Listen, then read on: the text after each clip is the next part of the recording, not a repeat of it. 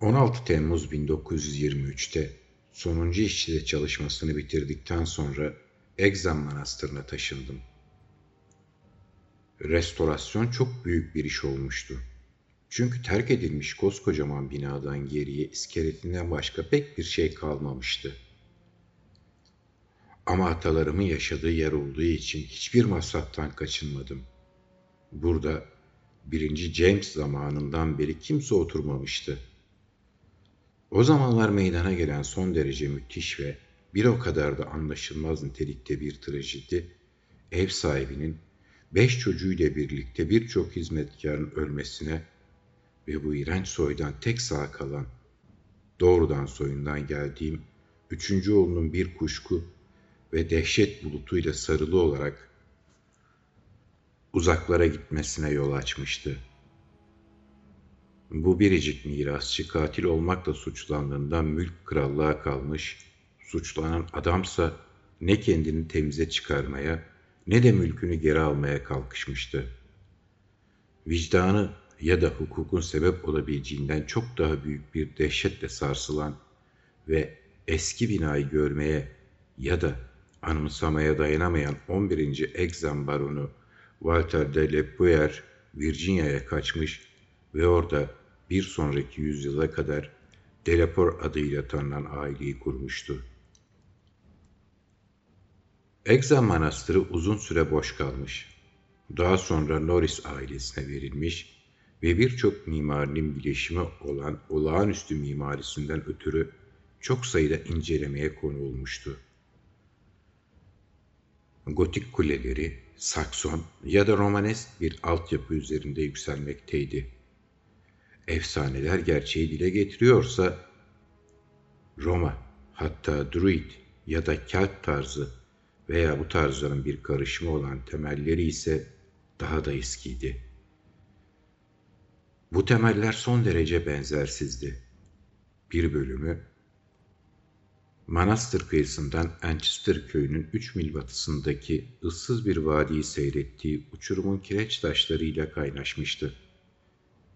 Mimarlar ve eski eser uzmanları unutulmuş yüzyılların bu acayip kalıntısını incelemeye bayılıyor, yöre halkı ise ondan nefret ediyordu.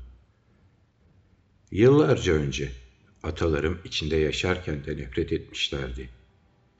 Terk edilmişliğin yosun ve küfüyle kaplı olduğu bu günlerde de nefret ediyorlardı. Manchester'a gelişimin üzerinden daha bir gün geçmeden lanetli bir aileden geldiğimi öğrenmiş bulunuyordum. O hafta işçiler Egzam Manastırı'nı havaya uçurdular ve hafta boyunca temellerin izlerini yok etmekle meşgul oldular.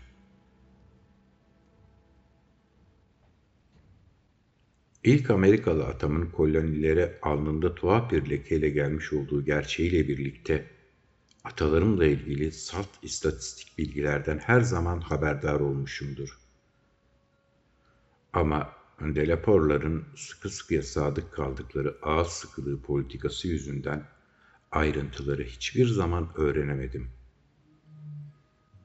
Komşularımız olan diğer çiftlik sahiplerinin aksine biz, Haçlı seferlerine katılan atalarımızla ya da diğer ortaçağ ve Rönesans kahramanlarıyla nadiren övünürdük. İç savaştan önce her aile büyüğünün kendi ölümünden sonra açılmak kaydıyla en büyük oğluna bıraktığı mühürlü zarf içinde yazılı olanlar dışında kuşaktan kuşağa aktarılan bir bilgi de yoktu. Değer verip saygı gösterdiğimiz tüm şan, şeref, göçten sonra edindiğimiz şan şerefti. Biraz çekingen ve toplumdan uzak olsa da gururlu ve onurlu bir Virginia ailesinin şan ve şerefi. Savaş sırasında servetimiz tükendi ve James Nehri kıyısındaki evimiz Carfax'ın yanmasıyla tüm hayatımız değişti. Yaşı hayli ilerlemiş olan dedem, kundakçıların bu saldırısında öldü ve onunla birlikte hepimizi geçmişe bağlayan zarfı da yanıp kül oldu. Federal askerlerin bağırıp çağırdığı, kadınların çığlık attığı, zencilerin ulur gibi sesler çıkararak dualar ettiği o yangını bugün yedi yaşındayken gördüğüm gibi anımsıyorum.'' Babam askerdi ve o sırada Richmond'u savunmaktaydı. Birçok formaliteden sonra annemle ben hatları aşıp yanına gidebildik. Savaş sona erdikten sonra annemin memleketi olan kuzeye taşındık ve orada ergenliğe, orta yaşa ve duygusuz bir yanki olarak aşırı servete ulaştım. Babam da ben de kuşaktan kuşağa aktarılan zarfın içindekileri hiçbir zaman öğrenemedik. Ve Massachusetts'in tek düze ve sıkıcı iş hayatına daldıkça aile ağacımın uzak geçmişinde yattığı aşikar olan esrara duyduğum ilgiyi yitirdim. Bu esrarın niteliğiyle ilgili kuşkular besleseydim, Egzam Manastırı'nı büyük bir memnuniyetle yosunlara, yarasalarına ve örümcek ağlarına terk ederdim. Babam 1904 yılında öldü. Ama ne bana ne de 10 yaşındaki annesiz oğlum Alfred'e herhangi bir mesaj bıraktı. Ailemizle ilgili bilgilerin akış düzenini ters yüz eden bu çocuktu. Çünkü benim geçmişle ilgili ona sadece şaka yolu tahminler yapmış olmama karşın o hava subayı olarak katıldığı şu son savaşta gittiği İngiltere'de bana atalarımızla ilgili çok ilginç söylentiler içeren mektuplar yazdı 1917'de. Belli ki Delapor'ların çok renkli ve belki de meşhum bir geçmişleri vardı. Çünkü oğlumun arkadaşlarından biri Kraliyet Havacılık Filosu'nda yüzbaşı Edward Norris, Annechester'daki aile konağına yakın bir yerde oturuyordu ve köylülerin vahşet ve inanılmazlık bakımından çok az yazarın boy ölçüşebileceği bazı batıl inanışlarından söz ediyordu. Elbette ki Norris'in kendisi de bunlardan pek ciddi şeyler olarak söz açmıyordu. Ama bunlar oğlumu eğlendirmiş ve bana yazdığı mektuplar için iyi birer malzeme olmuştu. Dikkatimi kesin olarak Atlantik ötesi geçmişimize çeken bu efsanelerdi. Ve Norris'in oğluma pitoresk terk edilmişliği içinde gösterip, şimdiki sahibinin amcası olması nedeniyle şaşılacak kadar ucuz bir fiyat istediği aile ocağımızı satın alıp restore etme kararını vermeme neden oldu. Egzen Manastırı'nı 1918'de satın aldım. Ama hemen sonra oğlumun yatalak bir sakat olarak geri dönmesiyle restorasyon planlarımı bir yana bırakmak zorunda kaldım.'' Oğlumun yaşadığı iki yıl boyunca onun bakımından başka bir şey düşünmedim. İşlerimin yönetimini bile ortaklarıma bıraktım. 1921'de dünyada yapayalnız kalmıştım. Hiçbir amacım yoktu. Artık genç olmayan emekli bir sanayici olarak ömrümün geri kalan günlerini yeni mülkümle ilgilenerek geçirmeye karar verdim.'' Kasım ayında Annechester'ı ziyaret ettiğimde oğlumu çok seven tombul, hoş bir genç adam olan Yüzbaşı Norris tarafından ağırlandım ve yakında başlayacak restorasyon çalışmalarına yol göstermesi için fikir ve anekdot toplama konusunda yardımcı olmasını sağladım. Egzam Manastırı'nın kendisini de gördüm. Ancak hiç heyecanlanmadım. Bir uçurumun tepesine tehlikeli bir şekilde tünemiş Kuleleri arasındaki taş duvarlar dışında zemin ve iç bölmelerden yoksun, likenlerle kaplanmış, kargo yuvaları ile delik deşik, orta çağdan kalma yıkıldı yıkılacak bir harabe. Binanın 300 yıl önce atalarım tarafından terk edildikleri zamanki görüntüsünü yavaş yavaş gözümde canlandırdıkça binayı yeniden inşa etmek için işçi tutmaya başladım.'' Manchester'lı köylülerin bu yerden duydukları neredeyse inanılmaz korku ve nefret yüzünden işçi bulmak için her seferinde uzaklara gitmek zorunda kalıyordum. Bu duygu o kadar güçlüydü ki bazen dışarıdan gelen işçilere de bulaşarak çoğunun kaçıp gitmesine neden oluyordu. Öte yandan bu duygular manastırla olduğu kadar onun eski sahipleriyle de ilgiliydi. Oğlum buraya yaptığı ziyaret sırasında bir delapuer olduğu için kendisinden biraz uzak durulduğunu anlatmıştı. Şimdi ben de mirasımla ilgili ne kadar az şey bildiğime köylülere ikna edinceye dek aynı nedenle ustaca dışlandığımı gördüm. Onları ikna ettikten sonra bile bana surat asmaya ve benden nefret etmeye devam ettiler. Bu yüzden köyde kuşaktan kuşağa aktarılan bilgilerin çoğunu Norris'in aracılığıyla toparlayabildim. Halkın affedemediği şey belki de onlar için o kadar iğrenç olan bir sembolü yeniden ayağa dikmeye gelmiş olmamdı. Çünkü aklı uygun olsun ya da olmasın, onlar Egzem Manastırı'nı iblislerin ve kurt adamların uğrak yeri olarak görüyorlardı. Norris'in benim için topladığı hikayeleri bir araya getirip harabeleri incelemiş bilginlerin anlattıklarını da bunlara ekleyince manastırın tarih öncesi bir tapınağın Druidler zamanında veya daha önce inşa edilmiş ve Stonehenge'de çağdaş olması gereken bir tapınağın yerinde durduğu sonucuna ulaştım. Burada dile gelmez ayinlerin yapılmış olduğundan pek kimsenin kuşkusu yoktu ve bu ayinlerin Romalılarla Kibele tapıncına dönüştüğü yolunda tatsız söylentiler vardı.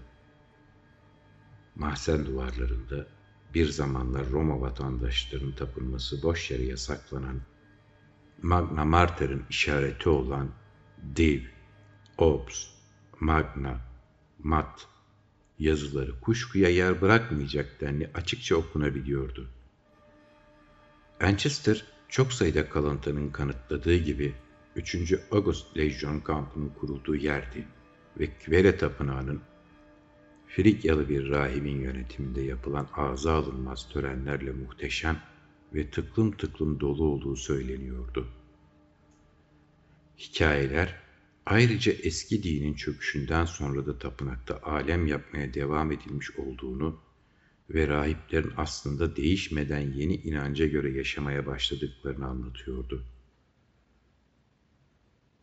Aynı şekilde Roma egemenliğinin sona ermesiyle birlikte eski ayinlerin yok olmadığı, tapınaktan geriye kalanlara bazı Saksonların ilaveler yaptığı, ona daha sonraki çağlarda muhafaza edeceği ana özellikleri kazandırarak Heptarki'nin hüküm sürdüğü dönemin yarısı boyunca korkulan bir mezhebi merkezi haline getirdiği de söyleniyordu.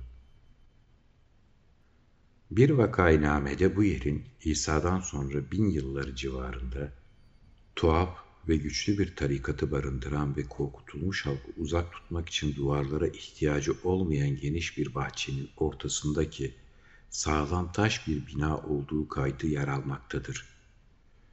Danimarkalılar tarafından yok edilmemiş olsa da Normandiyalıların İngiltere istilasından sonra tarikat gücünü büyük ölçüde yitirmiş olmalıydı.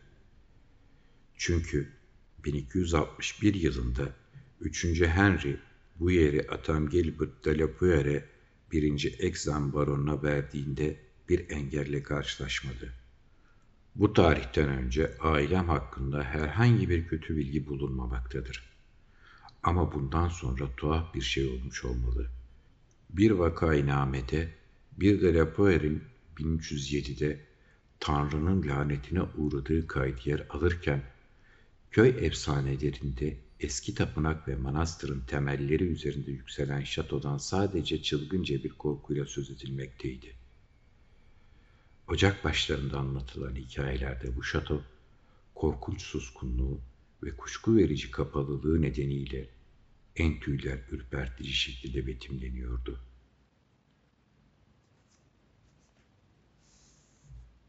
Bu hikayelerde atalarım Gilles de Res ile Marcus de Sade'nin yanlarında acemi çaylak kalacağı bir şeytan soyu olarak tanımlanıyor ve nesiller boyunca zaman zaman ortadan kaybolan köylülerden onların sorumlu olduğu ima ediliyordu.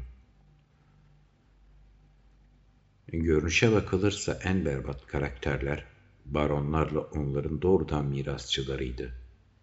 En azından en çok bunlarla ilgili hikayeler anlatılıyordu. Sağlıklı sayılabilecek eğilimlere sahip bir mirasçının soyun daha normal bir evladına yol vermek üzere genç yaşta ve esrarlı bir şekilde öldüğü söyleniyordu aile içinde aile reisinin başkanlık ettiği ve bazen birkaç kişi dışında ailenin geri kalan üyelerine kapalı gizli bir mezhep var gibiydi. bu mezhebin temelini kan bağının değil, mizacın oluşturduğu açıktı. Çünkü evlilik yoluyla aileye katılan birçok kişi bu mezhebe dahil olmuştu.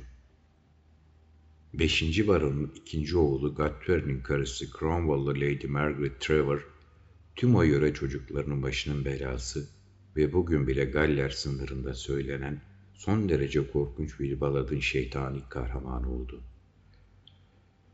Evlendikten kısa bir süre sonra kimselere anlatamadıkları suçları günah çıkardıkları rahip tarafından bağışlanıp kutsanan Sherwishfield kontuyla annesinin öldürdüğü Lady Mary de la korkunç öyküsü de aynı tarzda olmasa da Balatlarda yaşamaktaydı. Tipik birer batıl inanç örneği olan bu efsane ve balatlar bende hayli nefret uyandırdı. Kuşaklar boyunca soyunla uğraşılmış olması çok rahatsızlık vericiydi. Öte yandan iğrenç alışkınlıklarla ilgili suçlamalar, nahoş bir tarzda yakın atalarımdan biriyle Meksika Savaşı'ndan döndükten sonra zencilerin arasına karışan ve bir Voodoo rahibi olan kuzenim Carfax'lı genç Randut Delapor'la ilgili bir skandal aklı getiriyordu. Kireç taşı uçurumun dibindeki rüzgarları açık, Kıraç Vadi'den duyulan inleme ve ulumalarla, bahar yağmurlarından sonra mezarlıklardan yükselen kokularla, Sir John Clave'in atının bir gece ıssız bir tarlada çiğnediği çamurların içinde debelenen, ciyaklayan, beyaz şeyle ve manastırda güpegündüz gördüğü bir şey yüzünden aklını kaçıran hizmetkarla ilgili anlamı daha da bulanık öykülerdense daha az rahatsızlık duydum. Bunlar harca alem hayalet hikayeleriydi ve ben o sıralar kelimenin tam anlamıyla bir kuşkucuydum. Ortadan kaybolan köylüler konusunda anlatılanlar, orta çağların adetleri göz önünde bulundurulduğunda çok önemli görünmese de pek yabana atılacak türden değildi. Gözetleme merağı ölüm demekti ve birçok defa kesik başlar, Egzan Manastırı'nın bugün yerinde yerler esen burçlarından halka gösterilmişti. Hikayelerden birkaçı gençliğinde keşke daha fazla karşılaştırmalı mitoloji öğrenmiş olsaydım dedirtecek kadar garipti. Örneğin yarasa kanatlı bir şeytanlar ordusunun her gece manastırda cadılar sabatı düzenlediği inancı vardı. Böyle bir ordunun beslenmesi, engin bahçelerden kaldırılan aşırı sebze miktarını açıklayabilir ve hepsinden de ilginci sıçanlarla. Şatonun mahfına yol açan felaketin yaşanmasından üç ay sonra şatodan dışarı uğrayan, sağa sola koşuşturan iğrenç kemirgenler sürüsüyle öfkesi dininceye kadar önüne çıkan kümes hayvanı, kedi, köpek, domuz, koyun, hatta iki çaresi insan dahil her şeyi yutan, silip süpüren, zayıf, pis, yırtıcı orduyla ilgili etkileyici hikayeydi. Bu unutulmaz kemirgenler ordusunun etrafında apayrı bir efsane çemberi oluşmuştu. Çünkü bu ordu köy evlerine dağılarak birçok lanetin ve dehşetin doğmasına yol açmıştı. Atalarının yaşadığı evin restorasyonunu yaşlı insanlara az bir inatçılıkla tamamlamaya çalışırken üzerimde psikolojik bir baskı oluşturan bilgiler işte bunlardı. İçinde bulunduğum psikolojik ortam esas olarak bu hikayelerin oluşturduğu bir an için bile düşünülmemelidir. Öte yandan da etrafımı saran ve bana yardım eden antikite meraklılarıyla yüzbaşı Norris sürekli beni övüyor ve yüreklendiriyordu. Restorasyon iki yıl sonra tamamlandığında yapılan onca masrafı bağışlatan bir gururla geniş odaları, lambri kaplanmış duvarları, tonozlu tavanları, trizlerle bölünmüş pencereleri ve geniş merdivenleri seyrediyordum.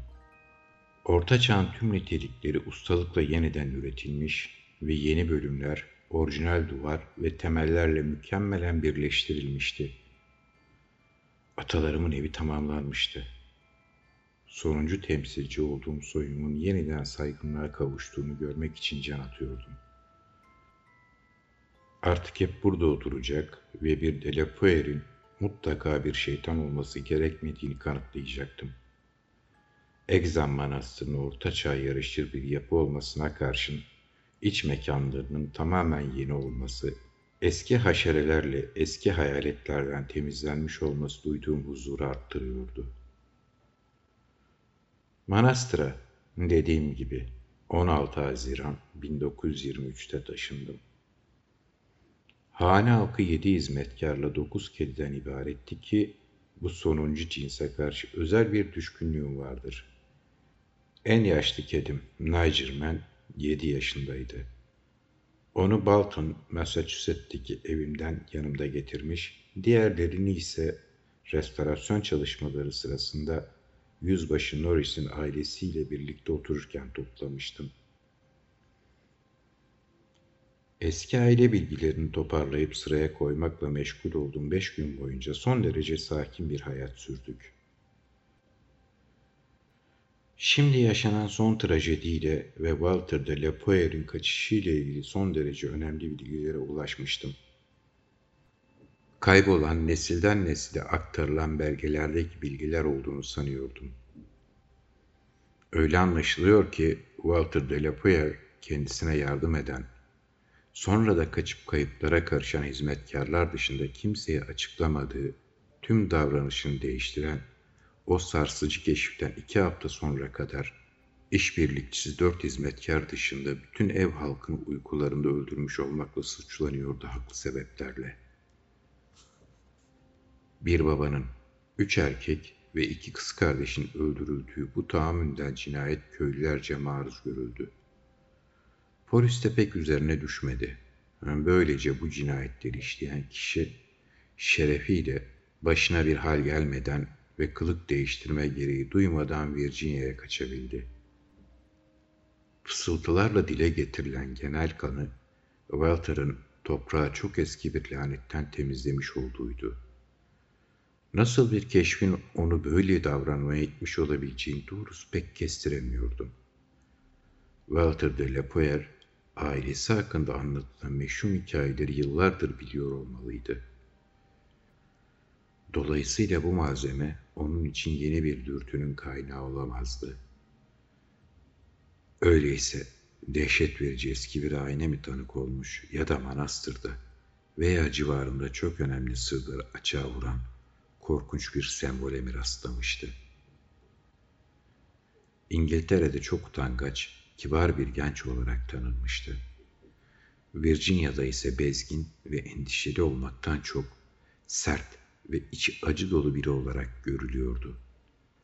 Bir başka serüvencinin Francis Harday'in güncesinde de kendisinden işi benzeri olmayan, hak bilir, onurlu ve nazik biri olarak söz edilmekteydi.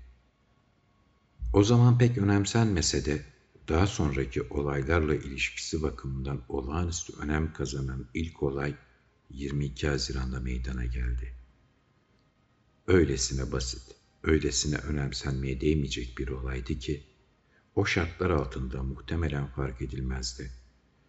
Çünkü anımsanmalıdır ki, duvarları dışında neredeyse yepyeni bir binanın içindeydim ve hizmetlerimi görenler hep aklı başında insanlardı. Yaşadığım çevreye karşın endişeye kapılmam saçma olurdu. Daha sonra anımsadıklarımsa şundan ibaret. Huyunu suyunu çok iyi bildiğim yaşlı kara kedimin karakterine hiç uymayacak şekilde tetikte ve endişe içinde olduğuna kuşku yoktu. Odadan odaya huzursuz, tedirgince koşturuyor, gotik yapıyı oluşturan duvarları sürekli olarak koklayıp duruyordu. Bu söylediklerimin kulağa ne kadar basma kalıp hayalet öykülerindeki efendisi çarşaflara bürünmüş figürü görmeden önce havlayan köpek gibi geldiğinin farkındayım. Ama bunu sürekli gizleyemem ya. Ertesi gün hizmetkarlardan biri evdeki bütün kedilerin huzursuzluğundan şikayetçi oldu. Hizmetkar ikinci katta batı yöndeki kocaman bir oda olan kemerleri tavan ortasında birleşen, duvarları kara meşeyle kaplı kireç taşı uçurumda ıssız vadiye bakan üç gotik pencereli çalışma odama geldi ve daha o konuşurken bile batı duvarı boyunca sürünen eski duvarın üzerindeki yeni panoları tırmalayan Nigerman'in kapkara şeklini gördüm. Adama eski duvarlardan insanın algılayamadığı ama üzerindeki yeni kaplamalara karşın kedilerin hassas duyu organlarını etkileyen tuhaf bir koku yayılıyor olması gerektiğini söyledim. Buna gerçekten inanıyordum. Adam fare veya sıçanların olabileceğini söylediğinde ise orada 300 yıldır hiç sıçan bulunmadığını, asla yollarını şaşırmayan tarla farelerinin bile bu kadar yüksek duvarlarda bulunmayacağını söyledim. O ikindi yüzbaşı Norris'e uğradım. O da tarla farelerinin böyle ansızın ve görülmemiş bir şekilde manastır istila etmesinin kesinlikle inanılmaz bir şey olduğunu ifade etti. O gece her zamanki gibi oda uşağını savdıktan sonra çalışma odasından taş bir merdivenle çıkılıp kısa bir dehlizden geçilerek ulaşılan batı kulesindeki odama çekildim. Bu lambirisiz oda çok yüksekti ve daire şeklindeydi. Duvarlarında Londra'dan kendi ellerimle seçtiğim nakışta halılar asılıydı. Nigerman'in yanımda olduğunu görerek mum taklidi elektrik ampullerinin ışığında odama girip ağır gotik kapıyı kapattım. Sonra ışığı söndürerek saygın kedim her zamanki yerine ayak ucuma kıvrılırken oymalı, sayvanlı, dört direkli karyolaya attım kendimi. Perdeleri çekmemiştim. Karşıma düşen dar kuzey penceresinden dışarıyı seyrede aldım. Gökyüzünde belli belirsiz bir aydınlık vardı ve pencerenin yaprak biçimindeki taş süslemelerinin çok hoş silüetleri düşüyordu. Bir süre sonra uykuya dalmış olmalıyım. Çünkü kedi rahatça kıvrılıp yattığı yerden ansızın fırlayıp kalktığında rüya görmüş olduğumu hayal meyal anımsadım. Baktım, kedi başını ileri uzatmış, ön patileri topuklarımda, arka patilerini gerp gergin geriye uzatmış bekliyor. Kedi bütün dikkatiyle gözlerini duvarda bir noktaya, pencerenin batısında bir yere dikmiş bakıyordu. Baktığı yerde ben bir şey göremedim ama o nokta üzerinde odaklandı. Oraya bakarken Nigerman'in boş yere heyecanlanmamış olduğunu anladım. Duvardaki halının kıpırdayıp kıpırdamadığını söyleyemeyeceğim. Sanırım hafifçe kıpırdandı. Ama yeminle söyleyebileceğim bir şey varsa, o da halının arkasında koşuşturan fare ya da sıçanların hafif gürültüsünü açık seçik duymuş olduğumdur. Kedi göz açıp kapayıncaya kadar cesaretle halının üzerine atlayıp ağırlığıyla o bölümün aşağı inmesine, restorasyon sırasında orası burası onarılmış nemli, eski duvarın ortaya çıkmasına yol açtı. Sinsi sinsi gezinen kemirgenlerden en ufak bir iz yoktu. Nigerman duvarın o kısmı boyunca bir o tarafa, bir bu tarafa koşuşturup durdu. Yere düşmüş halıyı pençeliyor, zaman zaman duvarla meşe döşeme arasına pençesini sokmaya çalışıyordu. Bir şey bulamayarak bir süre sonra ayak ucumdaki yerine döndü yorgun argın. Ben yerimden kıpırdamamıştım. Ama o gece bir daha gözüm uyku girmedi. Sabah tüm hizmetkarları sorguya çektim ve pencere pervazı üzerinde uyuyan bir kedinin hareketlerini anımsayan aşçı kadın dışında hiçbirinin acayip bir şey fark etmemiş olduğunu gördüm. Bu kedi gecenin bilinmeyen bir saatinde miyavlayarak aşçı kadını uyandırmış ve kadın kedinin belirli bir şeyin peşinde açık pencereden merdivenlere doğru ok gibi atıldığını görmüştü. Öğle vaktini uyuyarak geçirdim.'' Öğleden sonra yeniden yüzbaşı Norris'e uğradım. Anlattığım şeyler Norris'in fazlasıyla ilgisini çekti. Önemsiz de olsa son derece ilginç olan bu olaylar onda garip duygular uyandırıyor. Yörede anlatıla gelen hayalet hikayelerinden birçoğunu anımsamasına yol açıyordu. Sıçanların varlığı bizi gerçekten çok şaşırtmıştı. Norris bana bazı kapanlar ve biraz Paris yeşili verdi. Döndüğümde bunları uygun yerlere koymalarını söyledim hizmetkarlara. Çok uykum olduğundan erkenden odama çekildim. Ama düşümde korkunç karabasanlarla uğraşıp durdum. Domuz çobanı beyaz sakallı bir iblisin görüntüsü tarifsiz bir tiksinti duymama yol açan bir sürü mantarsı, sarkık etli yaratığı güttüğü diz boyu pislik dolu alacakaranlık bir mağaraya muazzam bir yükseklikten bakıyor gibiydim. Sonra domuz çobanı durup başıyla bir işaret yapınca kalabalık bir sıçan sürüsü pis kokulu uçuruma yağmur gibi yağarak hem canavarları hem de adamı yemeye başladılar. Bu korkunç düşten her zamanki gibi ayak ucunda yatmış olan Nigerman'in aniden harekete geçmesiyle uyandım. Bu sefer hırlayıp tıslamasına, bilinçsizce pençelerini ayak bileklerime geçirmesine yol açan korkunun kaynağını sorgulamama gerek yoktu. Çünkü odanın bütün duvarları her yandan gelen iğrenç seslerle canlanmış gibiydi.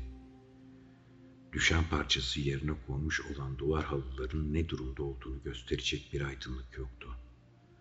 Ancak ışığı yakamayacak kadar korkmuş değildim. Ampuller ışık yaymaya başladığında halıların iğrenç bir salınımla hareket ettiğini, bazı acayip desenlerini garip bir ölüm dansı yaptığını gördüm. Bu hareketler ansızın sona erdi. Sesler aynı anda kesildi. Fırlayıp yataktan çıkarak yakınlarda duran, yatağı ısıtmada kullanılan metal kabın sapıyla duvar halısını dürttüm.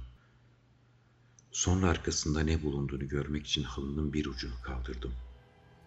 Yamalı duvardan başka bir şey yoktu. Kedide de anormal yaratıkları hissetmenin yol açtığı gerginlikten eser kalmamıştı. Odaya çepeçevre yerleştirilmiş kapanları incelediğimde hepsinin yaylarının boşanmış olduğunu gördüm. Ama yakalanıp kurtulmuş olan şeylerden en ufak bir iz yoktu. Yeniden uykuya dalmam söz konusu olamazdı. Bu yüzden bir mum yakarak kapıyı açtım ve Nigerman arkamda dehlizden geçip çalışma odama inen merdivenlere doğru yürüdüm.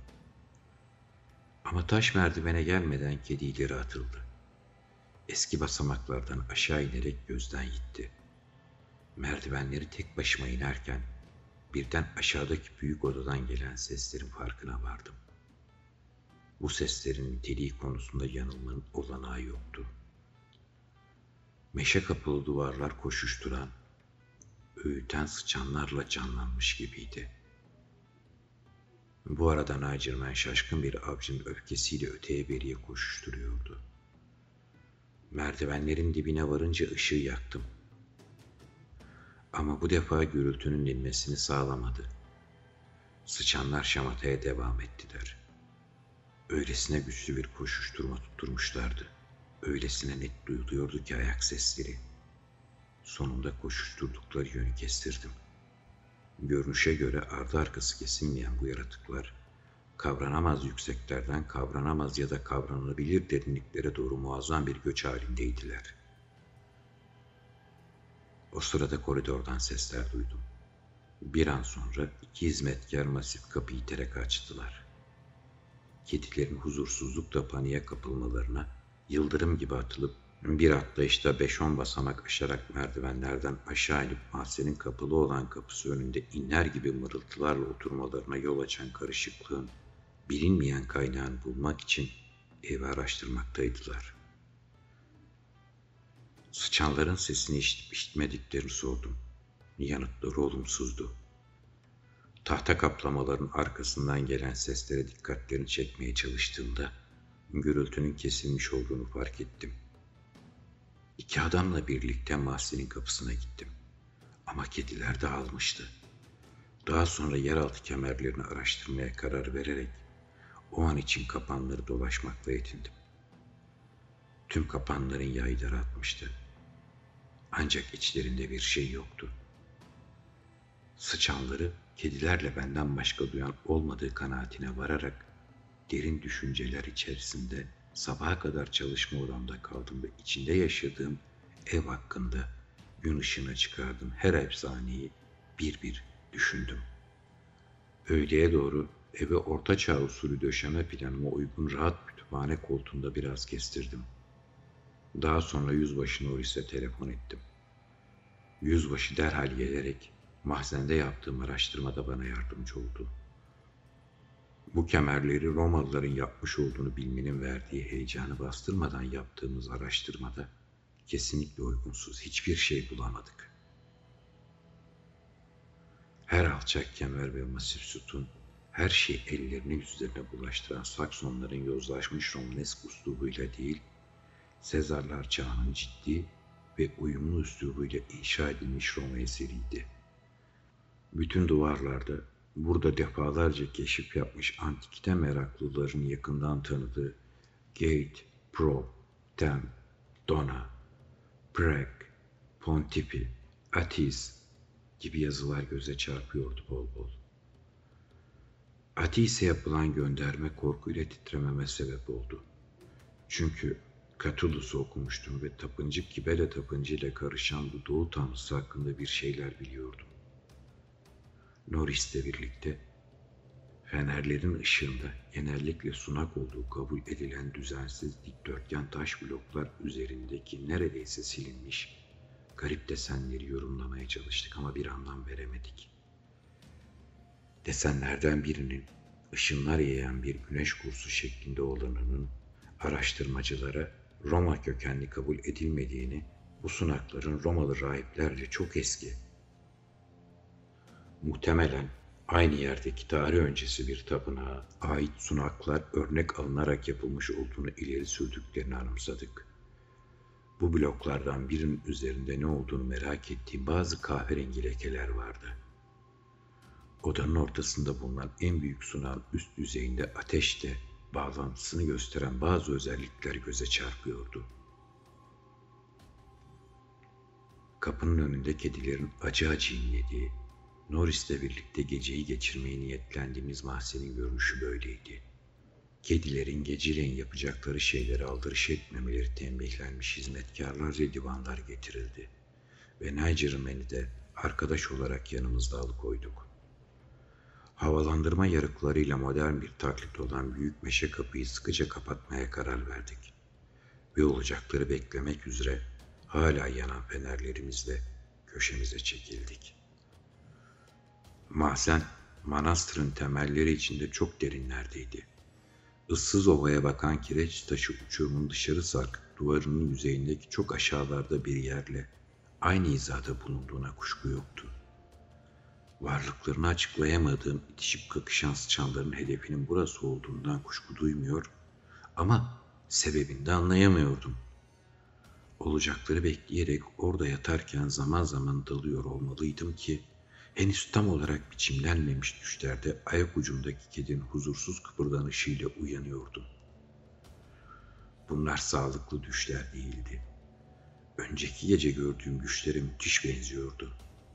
Alacakaranlık mağarayı, pislik içinde yuvarlanan sarkık etli, iğrenç yaratıklarıyla domuz çobanını yeniden gördüm ve onlara bakarken bu kez bu yaratıklar bana daha yakın ve belirgin göründü. Öyle ki Neredeyse yüzlerini bile seçebiliyordum. Bu yaratıklardan birinin gevşek, sarkık yüzüne dikkatle baktım ve öyle bir çığlık atarak uyandım ki Nigerman yerinden sıçradı. Henüz uyuyamamış olan yüzbaşı Norris de hayli güldü. Bana çığlık attıran şeyin ne olduğunu bilseydi, Norris daha fazla, belki de daha az gülerdi. Ama bunun ne olduğunu ben kendim bile ancak daha sonra anımsadım. Aşırı dehşet çoğu kez merhamet göstererek belleği felç eder. Olay başladığında beni Norris uyandırdı. Aynı korkunç düşten onun yavaş yavaş beni sarsmasıyla sıyrıldım. Kedileri dinlememi istiyordu ısrarla. Gerçekten de dinleyecek çok şey vardı. Çünkü taş basamakların başındaki kapalı kapının ötesindeki kediler kıyameti koparıyor, acayip kırışlarda kapıyı tırmalıyorlardı.'' Nigel Mans'e dışarıdaki hemcinslerini umursamadan önceki gece beni rahatsız etmiş olan aynı paldır küldür sıçan koşuşturmalarını duyulduğu çıplak taş duvarlar boyunca heyecanla koşturup duruyordu. O zaman büyük bir dehşet duydum. Çünkü normal olan hiçbir şeyin açıklayamayacağı anormallikler söz konusuydu burada. Eğer sadece kedilerle paylaştığım bir deliliğin ürünü değillerse, bu sıçanlar son kireç taşı bloklardan yapılmış olduğunu düşündüğüm bu Roma duvarları içinde tüneller kazıyor olmalıydılar. Belki de 1700 yıl boyunca suların etkisiyle kireç taşları içinde kemirgenlerin gövdelerinin rahat rahat sığacağı dolambaçlı tüneller oluşmuştu. Ama bu durumda bile duyduğum dehşet azalmıyordu. Çünkü bunlar canlı yaratıklarsa niçin Norris iğrenç patırtılarını duymamıştı? Niçin beni, Nigerman'i hareketlerini izlemeye, dışarıdaki kedileri dinlemeye zorlamış, onları harekete geçiren sebepler üzerine ipe sapa gelmez tahminler yürütmeye kalkışmıştı. Duyduğumu sandığım şeyi elimden geldiğince mantıklı bir şekilde Norris'e anlatmayı becerdiğim sırada sıçanların koşturmasının sona erdiğini fark ettim.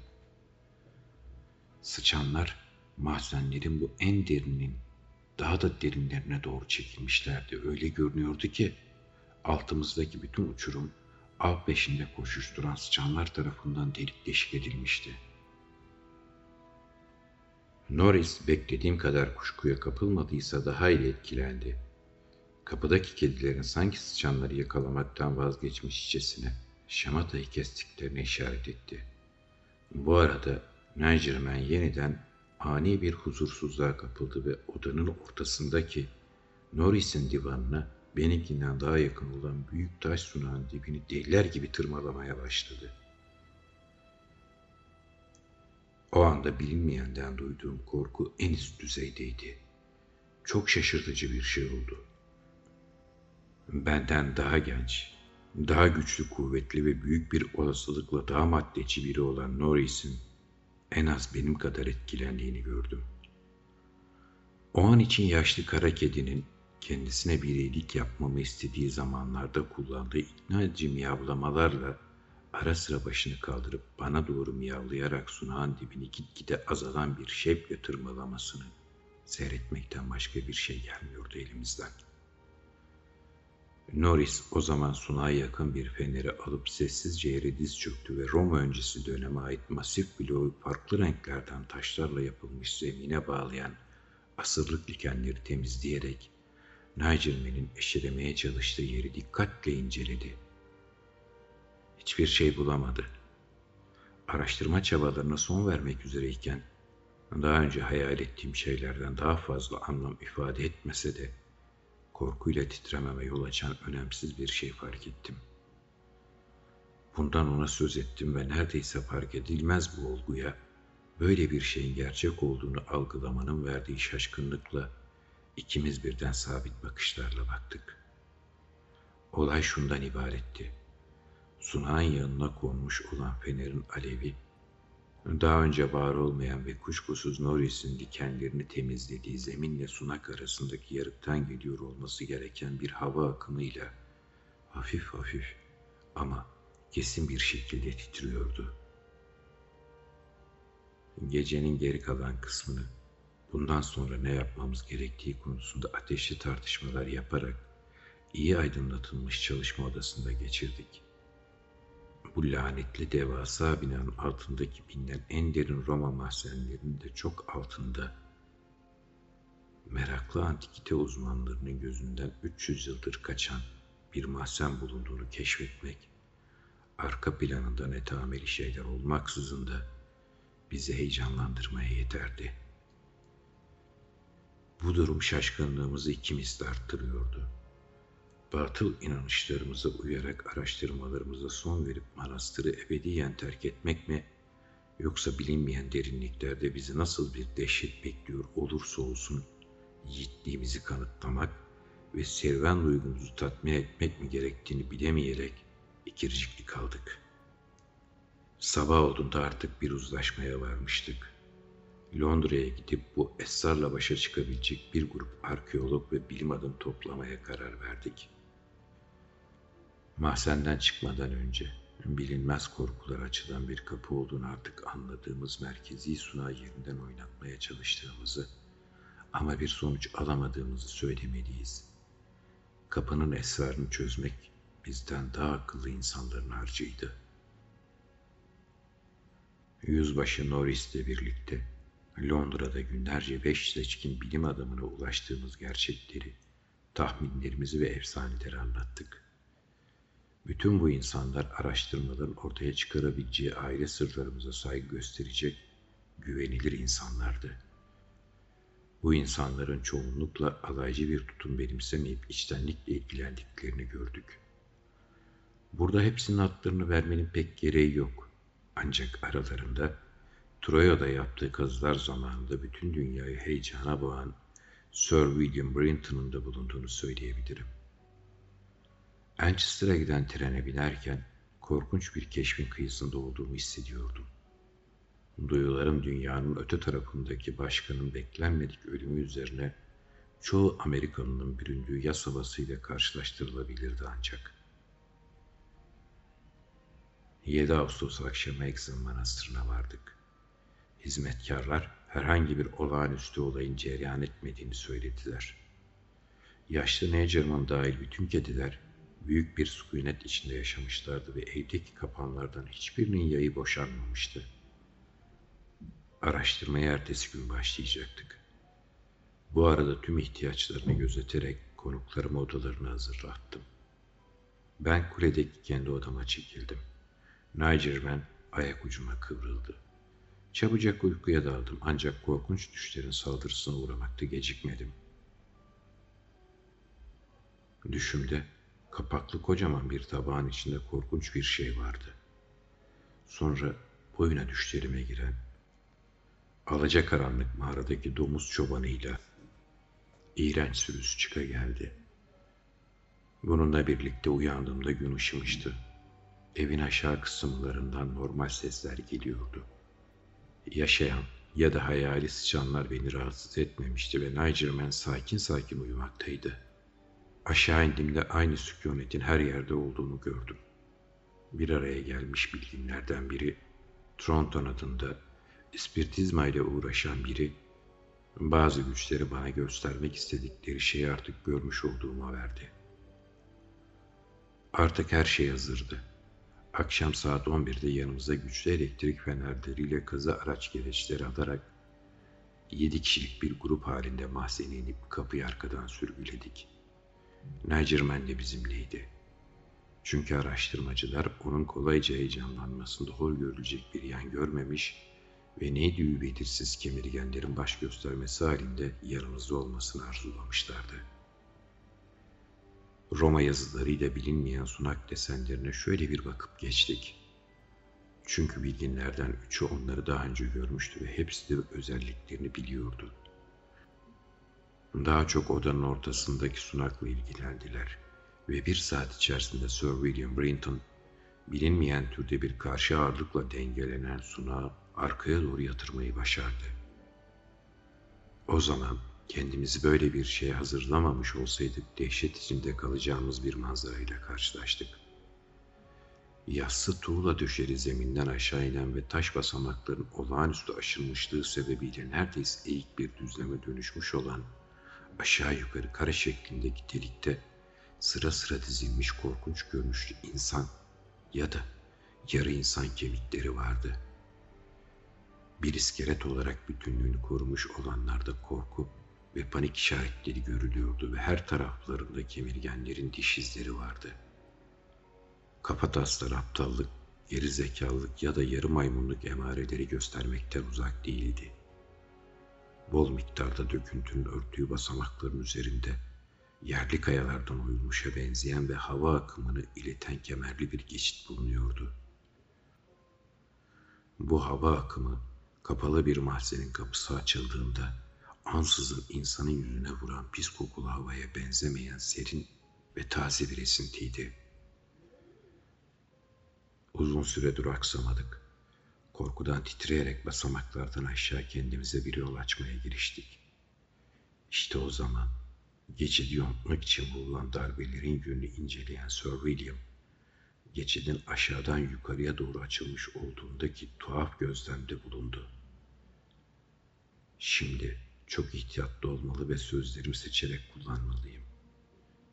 Kemirilmiş kemikler arasından kendimize yol açarak birkaç basamak aşağı indiğimizde ileride ışık olduğunu gördük. Bu gizemli bir ışıldama olmayıp ancak ıssız vadiye bakan uçurum yüzeyindeki bilinmeyen yarıklardan içeri süzülmüş olabilecek gün ışığıydı. Bu yarıkların dışarıdan dikkati çekmemiş olmasında garipsenecek bir yan yoktu. Çünkü vadinin neredeyse ıpısız olmasından başka uçurum o kadar yüksek ve o kadar sarptı ki yüzeyini ancak balon kullanan bir pilot ayrıntılı bir şekilde inceleyebilirdi. Birkaç basamak daha inince gördüğümüz şeydi. Kelimenin tam anlamıyla soluğumuz tutuldu. Öyle ki Tronton, espiritizmacı araştırmacı, gerisindeki şaşa kalmış adamın kollarına gerçekten yığıldı. Tombul yüzü bembeyaz olmuş ve sarkmış Norris anlaşılmaz bir şeyler haykırırken ben sanırım soluğumu tuttum. Tombul yüzü bembeyaz olmuş ve sarkmış Norris anlaşılmaz bir şeyler haykırırken ben sanırım soluğumu tuttum ya da ıslık çalar gibi bir ses çıkardım ve gözlerimi yumdum.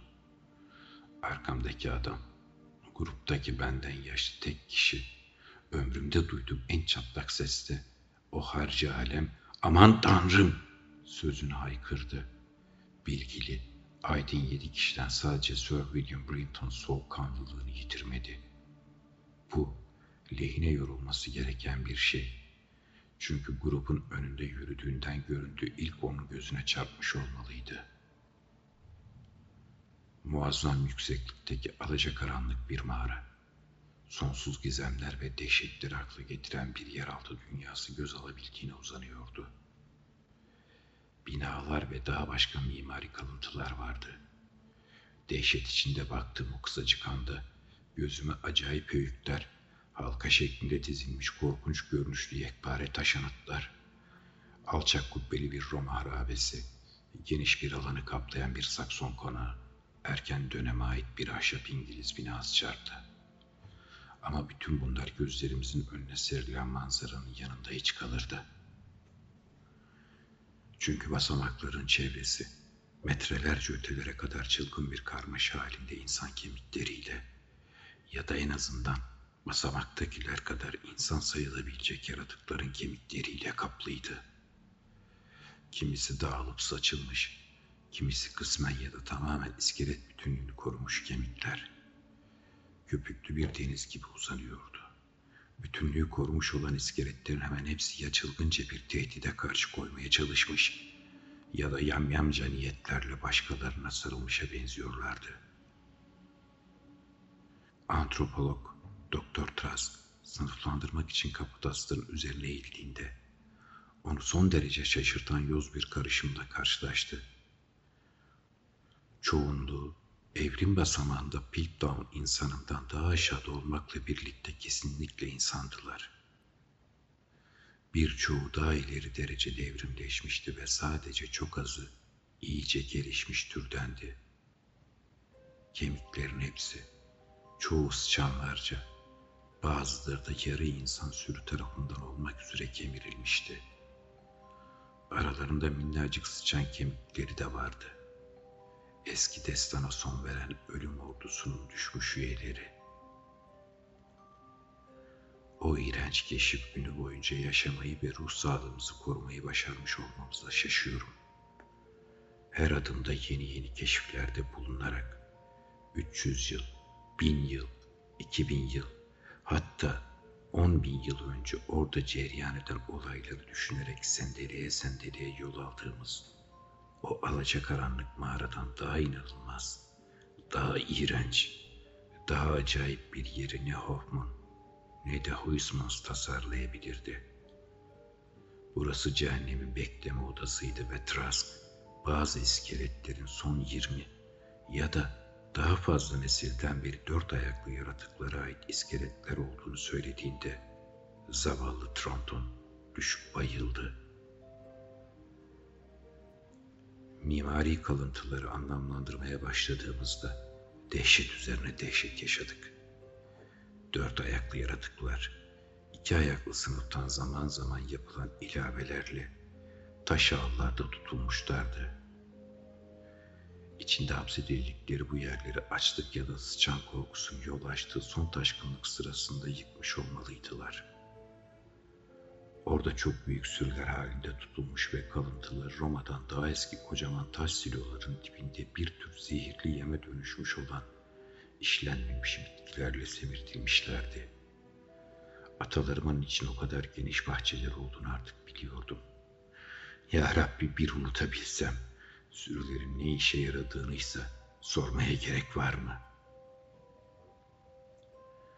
Sir William elinde elektrik feneriyle Roma harabelerinin önünde durarak ömrümde duyduğum en sarsıcı ayini yüksek sesle çevirdi ve Kibele rahiplerinin bulup kendi mahzenlerine kapattıkları bu tufan öncesi mezhebin beslenme alışkanlıklarını anlattı. Siper ve endeklere alışkın olan Norris, İngiliz binasından çıktığında düz yürüyemedi. Tahmin ettiği gibi bu bina bir kasap dükkanı ve mutfaktı. Ama böyle bir yerde tanıdık İngiliz araç gereçleri görmek ve duvarlarda bazıları 1610 gibi daha dün sayılacak bir tarihte yazılmış tanıdık yazılar okumak ona fazla gelmişti. Şeytani faaliyetlerine ancak atan Walter de la Poire'in hançerinin son verdiği bu binaya ben girmedim. Girme cesaretini gösterdiğim tek bina, meşe kapısı neredeyse düşmüş olan ve içerisinde yan yana dizili, kol demirleri paslanmış on korkunç taş hücre bulunan alçak sakson binası oldu.'' hücrelerin üçünden ileri düzeyde evrimleşmiş iskeletler bulunuyordu.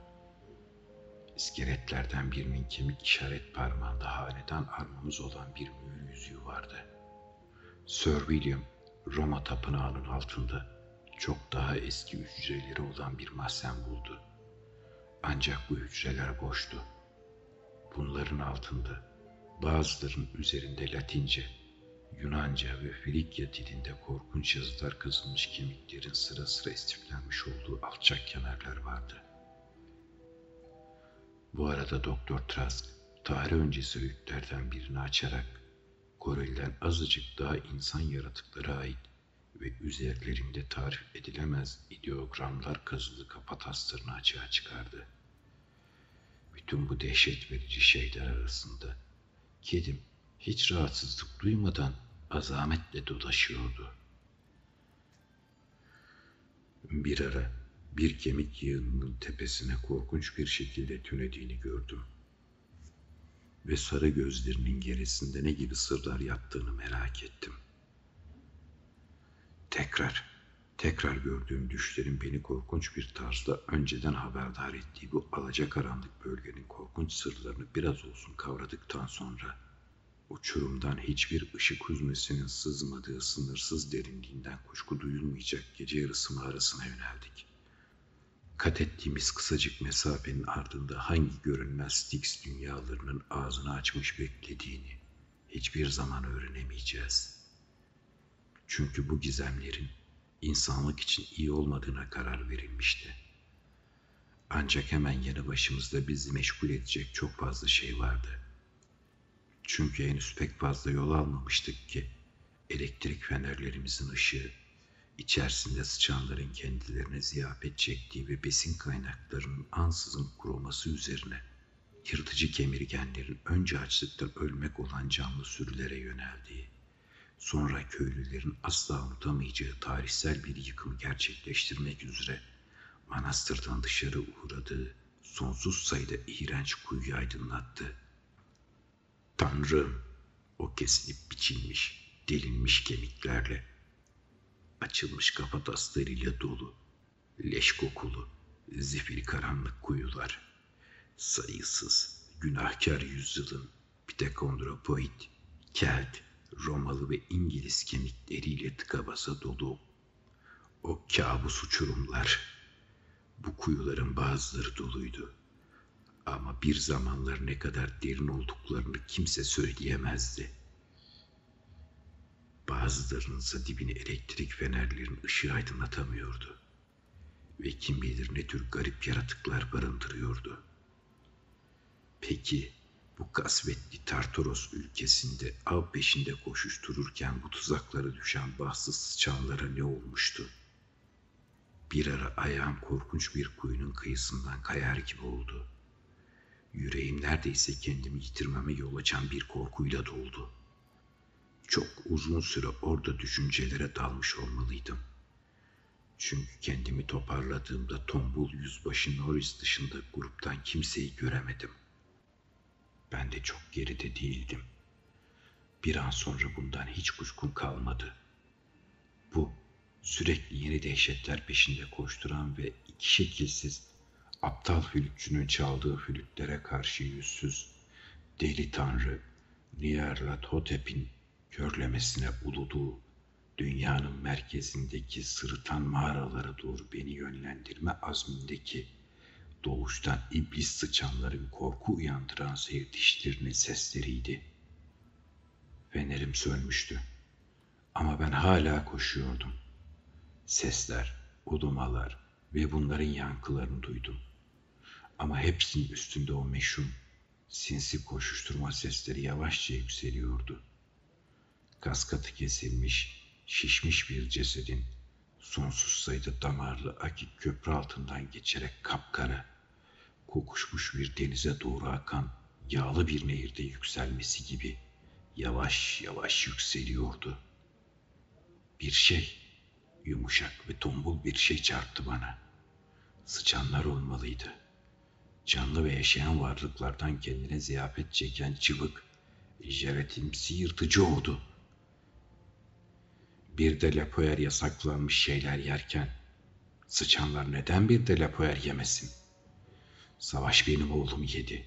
Hepsinin Allah belasını versin ve Yankiler alevlerle Carfax yediler. Grandshire Delepol ve sırlarını yaktılar. Yo yo dediğim gibi ben o alacakaranlık mağaradaki şeytan domuz çobanı değilim. O etleri sarkan mantaramsız şeyde Edward Norris'in semiz suratı yoktu. Benim bir delapuer olduğumu kim söylüyor? O yaşadı ama benim çocuğum öldü. Bir Norris, bir de Lapuer'in topraklarını mı sahiplenecek? Söylediğim gibi bu vudu, bu benekli yılan. Lanet olasıca Tronton. Gösteririm sana ailemin yaptıklarını görünce bayılmayı. Seni Tanrı'nın cezası. Seni kokuşmuş. Görürsün zevzeklenmeyi. Üç saat sonra karanlıklar içinde kedim boğazıma saldırır ve parçalamaya çalışırken beni yüzbaşı Norris'in şişman, yarı yarıya yenmiş gövdesi üzerine çömelmiş durumda bulduklarında dediklerine göre bunları söylüyormuşum. Şimdi Egzam Manastırı'nı yerle bir ettiler.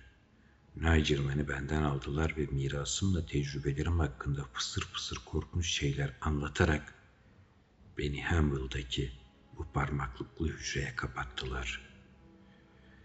Trant'ın yan odada kalıyor ama onunla konuşmama izin vermiyorlar. Ayrıca manastırla ilgili gerçeklerin çoğunu örtbas etmeye çalışıyorlar. Ne zaman zavallı Norris'ten söz etmeye kalkışsam, beni çok kötü bir şey yapmış olmakla suçluyorlar. Ama benim öyle bir şey yapmadığımı bilmeleri gerekir.'' bunu delicesine seyirten sıçanların, koşturmaları, beni asla uyutmayan sıçanların, bu duvarların yumuşak kaplamalarının gerisinde bir yarış tutturan ve beni bildiğim tüm dehşetli şeylerden daha büyük dehşetlere çağıran sıçanların, onların hiçbir zaman duyamayacakları sıçanların, şu duvarların içindeki sıçanların yapmış olduğunu bilmeleri gerekir.''